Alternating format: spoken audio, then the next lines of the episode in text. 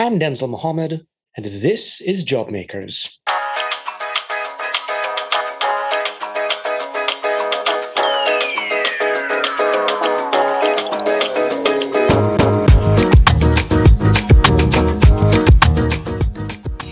Women have long been underrepresented in crucial economic sectors like technology, a place where they can innovate and have real impact.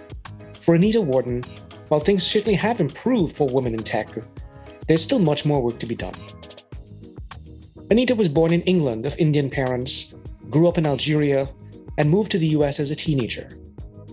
Graduating at the top of her class, she went on to MIT, where she co founded her first company, Solectria Corporation, in 1989 while still a student, and then went on to found Solectria Renewables in 2014, both of which were acquired.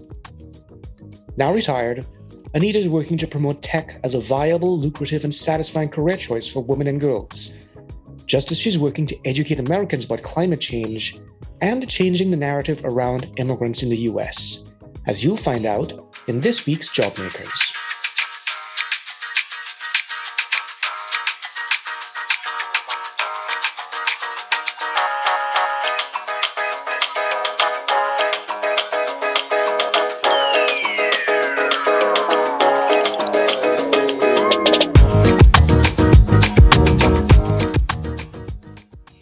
Anita Worden, welcome to Jobmakers. Thank you. Glad to be here. Tell me a little bit about your the past 30 years and, and what you've been doing. Oh wow, 30 years. That's a lot to cover. No. Um, so I um, started my first business with my husband in 1989 and uh, for about 15 years built solar and electric vehicles. Um, I say solar because our first vehicles actually had solar panels on the roof um, these were small commuter cars, and you could run the fans and accessories with the solar. But we later on took off the solar panels and uh, and just made pure electric vehicles. Uh, we built um, uh, personal uh, commuter cars that were um, four doors and, and hatchback commuter cars. And then we later moved into electric pickup trucks and step vans, like a, a bread van. They were all electrified. Um, before we sold the business, we were actually building a lot more hybrid vehicles, in, including hybrid school buses and big um, uh, several ton trucks for large cargo carrying facilities uh, capabilities. In uh, 2005, we sold that business to a Canadian company, and uh, we had started to spin off within the organization um, a distributed energy business to build in inverters, which were electronic boxes that would be able to uh, take similar technology that we had in the electric vehicles, but then use them for um, grid connected capabilities. So um, our, our focus had start, started within our first business, but the new acquirers didn't want to have anything to do with that. They wanted to stick with vehicles and they didn't want to have anything to do with renewable energy. So we will spin off our business um, taking um, all the technology that we had developed and and and for a dollar we were able to license that um, uh, royalty free and we spun off into Solectria Renewables, a um, a pretty sizable organization, um, which then be, we started to focus on purely on um, solar applications. So um, that business we ran for um, several years before we were acquired in 2014 by a Canadian, uh, by a sorry, a Japanese company. Um, but we still believe that renewable energy is the way to go um, for us to combat climate change. Um, and and as it comes um, to the forefront almost daily in our news cycle, right, weather patterns in different parts of the United States and the world, we realize that we have large strides to make in order to uh, take away our dependence on uh, fossil fuels and move into a cleaner lifestyle and, and, a, and a lower energy lifestyle, becoming more efficient with our with our processes, our transportation, our homes, and so forth. When you started your business in 1989 with your husband, um, I recall that you said only about 30% of the grads at MIT were women. Um, how do you see women playing a role in tech these days? I was gratified, certainly in the last uh, 10 to 15 years, to see more women involved in technology. Not as far as I'd like to see. For instance, MIT is uh, close to 50% women um, these days, which is wonderful to know. Um, hopefully, not the anomaly, but um, in technology, especially in solar, we saw tons of women involved, both on the technical side as well as you know the business side of things um, we definitely have to make strides there no matter what we do um, to get women involved in the business side of things the technology side of things. Um, and it comes from women seeing women in those fields right? If you see someone you can relate to you're more likely to go into that area. Um, i think we need to do it a lot more with stem education at the younger ages and uh, i've been involved in that trying to um, support uh, women or young girls to join uh, STEM opportunities in middle school and high school, and and and also in introducing them in in the younger ages by teaching them how this is just as acceptable to be in this field as anything else. As you talk about STEM, um, we see, especially in Massachusetts, but across the US, that STEM fields in colleges are really dominated by immigrants, uh, people from other countries. And why do you think why do you think that is and why do you think there is not enough being done to encourage STEM for US born children? I think STEM has not been glorified as a lucrative um, career choice, which I mean, and I say that in a way that other finance, like the financial sector, is glorified. Oh, you can make tons of money being, you know, in working for, you know, Morgan Stanley or somebody like that. But I counter that with the fact that you can make a ton of money being an engineer. And in fact, engineers are more sought after today. And if you look at the competitive nature of today's job market, companies are doing their best to, to literally steal people from other tech companies with great employment packages because they need software engineers and, and you know, mechanical engineers and uh, electrical engineers on their teams in order to develop the products that are making a difference today. And um, so I think it comes a from a career choice from the financial side, but I also think it's a matter of that um, some some amount of work ethic. And I and I agree. You know, when we were hiring um, engineers, nine out of ten of our engineers were immigrants, um, and um, so it, it's too bad because I think immigrants should should join those wonderful fields. But it also, I think, it's important to have you know people born in the United States, um, even if they're from an immigrant household, to join a STEM field. Um, and we have to just work really early on that, you know, to to to let them know how fun and interesting it is to be um, a scientist or a technologist or an engineer or a math major really like a lot of work and god forbid you know i don't at one point want all of our development of technologies to happen in other countries. I want immigrants to come here and do it here. So i i fight with that a little bit. You talk about stem and also the fact that you were an employer.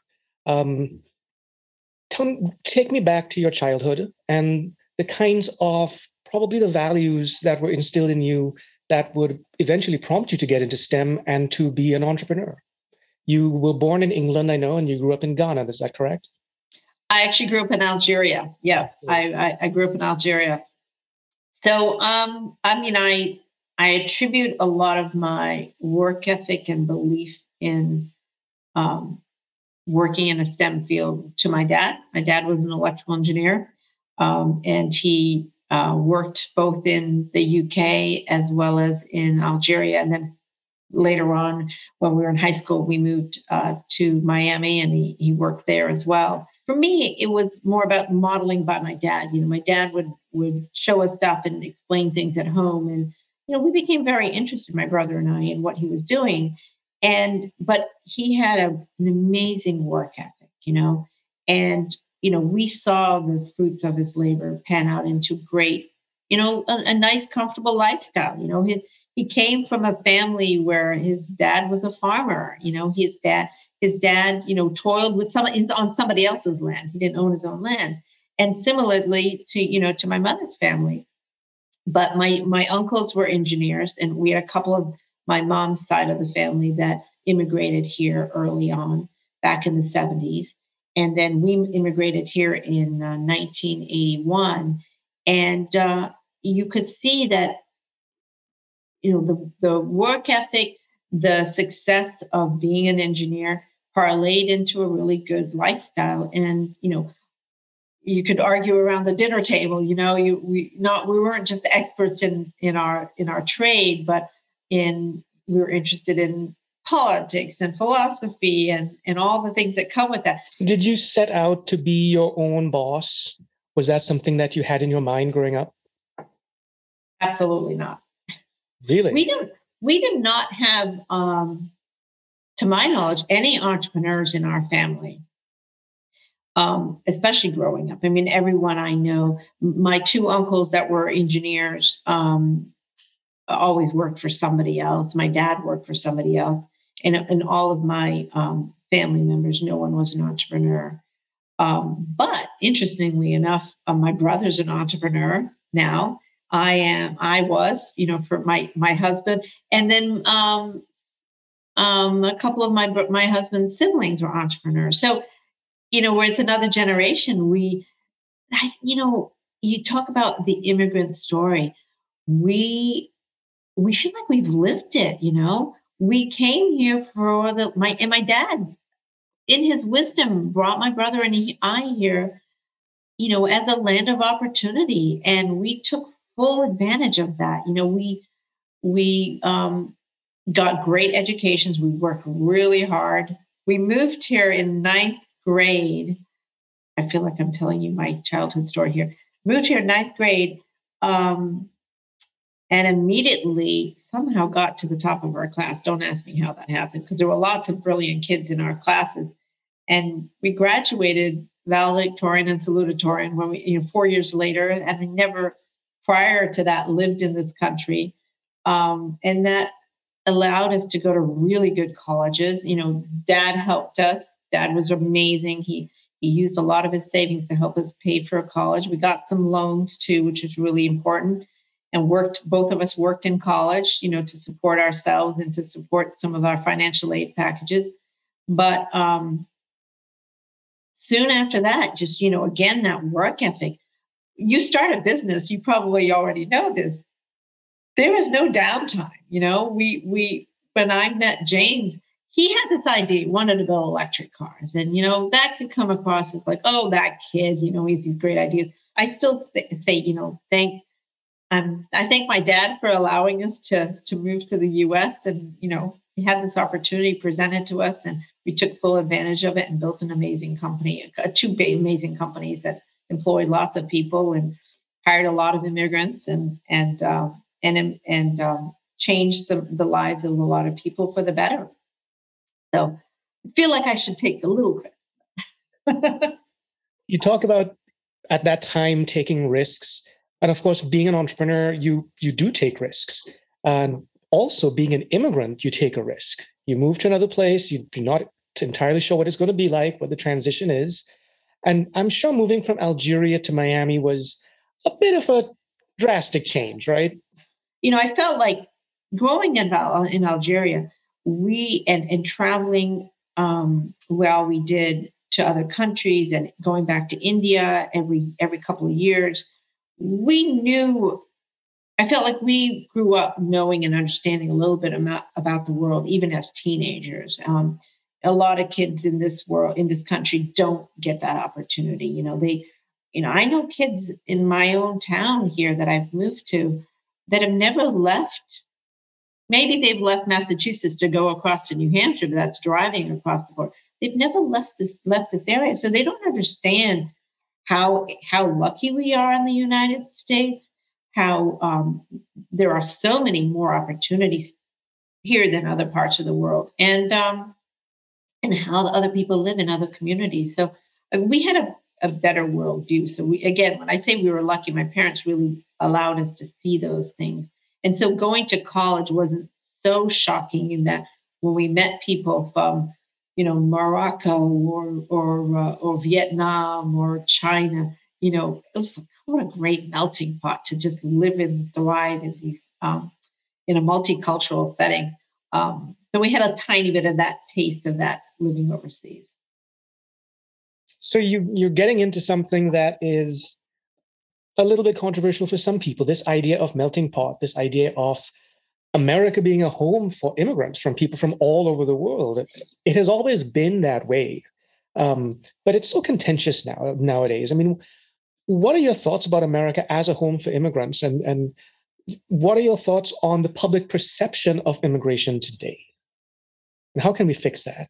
Oh gosh, you know, I many times I think we live in a bubble in Massachusetts because Massachusetts has been more welcoming of immigrants. I mean, you look at all the high tech companies that are both started and staffed in um, in in Massachusetts and even New England, and a majority of them are immigrants. I mean, who isn't an immigrant, really? You know, and that's the thing that shocks me is when I think about people not accepting of immigrants. It's like, well, if you look back enough generations, you're an immigrant too. Your family was an immigrant. And how did you get to the opportunities you have available to you now is on the backs of those people that came here from a different place. You know, we, uh, one of our friends was over and, and her father immigrated from Italy, you know, and, uh, or her grandfather immigrated from Italy. And, you know, people who went to Ellis Island, you know, that original you know, New York transitioned to here, all those people worked hard to get here, you know, probably had to put their life savings into that journey into this country. People in there's so many people who have forgotten that, you know?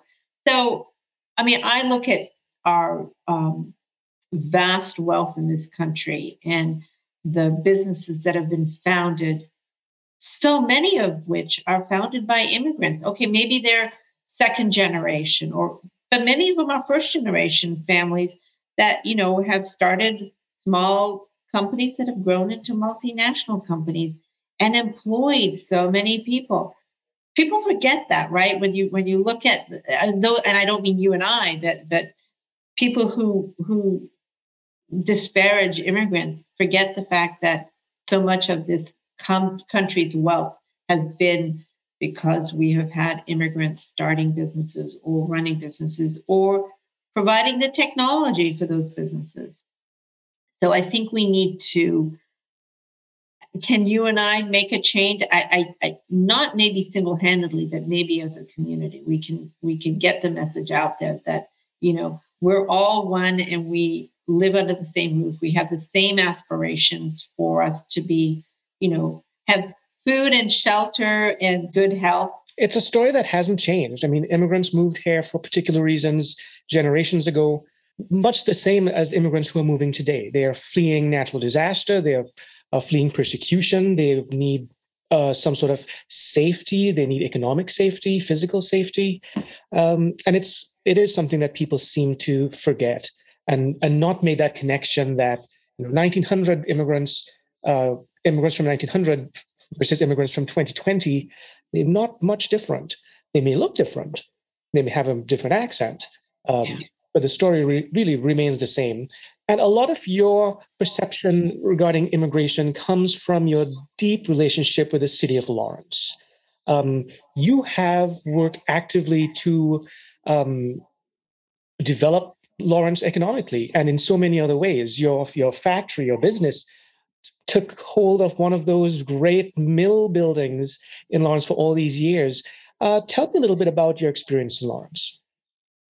Well, I, I, I love the fact that we were able to move to Lawrence for um, when we set, when we founded Solectria Renewables. Um, there's a little story there. My my mother actually saw the sign on the building saying for lease as I was driving back with my newborn and coming back from a doctor's appointment. And she's like, there, that building's for lease. And it, and it was a building at Riverwalk right off the highway.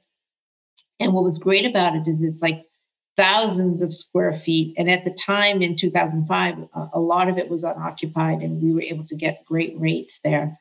But the best part of it was that we were in um, in a community that had all this raw talent and we could hire locally for all of our manufacturing and, and all the, the staff that we had, most of whom came from the city of Lawrence. I think at one point I looked at our production staff and it was 70% um, Lawrencians.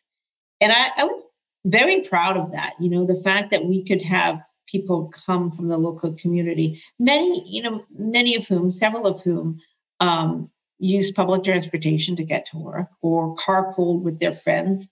Um, and you know they would come in come in in the morning and they, they had the great the great advantage of a production environment is most people start at 7 a.m. and that's when the parking lot was empty and by the time we left i left working there that parking lot was always full and i mean that that just shows that the the that that complex actually became very um, very busy and active with lots of businesses in it. And uh, but the the team that we hired, we were able to train them. Um, they were they came with a large skill set. Um, you know, we had folks that had been trained. You know, maybe they were HVAC um, technicians, uh, or they worked at Raytheon, or they worked, you know, in a small startup environment, or you know, they had a skill set that wasn't uh, preordained to be an inverter manufacturing technician. That that is you know, you don't hear of that. But because our technology was not rocket science, we, we had great manuals and um, and work instruction, and we had this team of very skilled labor. I mean, I mean, and they developed this technique that enabled our customers to look inside our product. They, that all came from the team that we hired there. And it, um, you, we, we talked earlier, or you and I talked earlier about ESL training. One of the things that um, I realized it actually came about because I was in the hallway one time with um, one of our custodians for the building, and he walked up to me and goes, "Oh, my uh, my uncle just moved here. Do you think you could give him a job?" And I said, "Well, sure. Well, like, what's his skill set? Give me his resume." He goes, "Well, here's the thing. He doesn't speak any English." But he has this uh, technical background from the Dominican.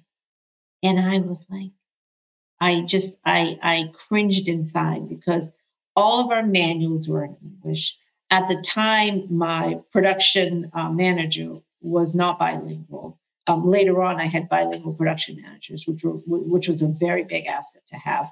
But the instructions were not such that somebody with only a, a Spanish background could could read and translate and work in. So I realized that we need to do a lot more for ESL training in in our community, and and um, both James and I basically spent um, a lot of our our personal charitable giving to making sure that ESL programs were well funded. I mean, there's never enough funding for those and, and never enough seats, but that's something that I continue to want to champion because you know whether whether you came you know back in you know 1900s with an Italian or Irish okay maybe the Irish had an advantage. They spoke they spoke English but you know when the Italian immigrants were here or the you know um, in Lowell there um, I think there's a, a large Vietnamese um, immigrant population.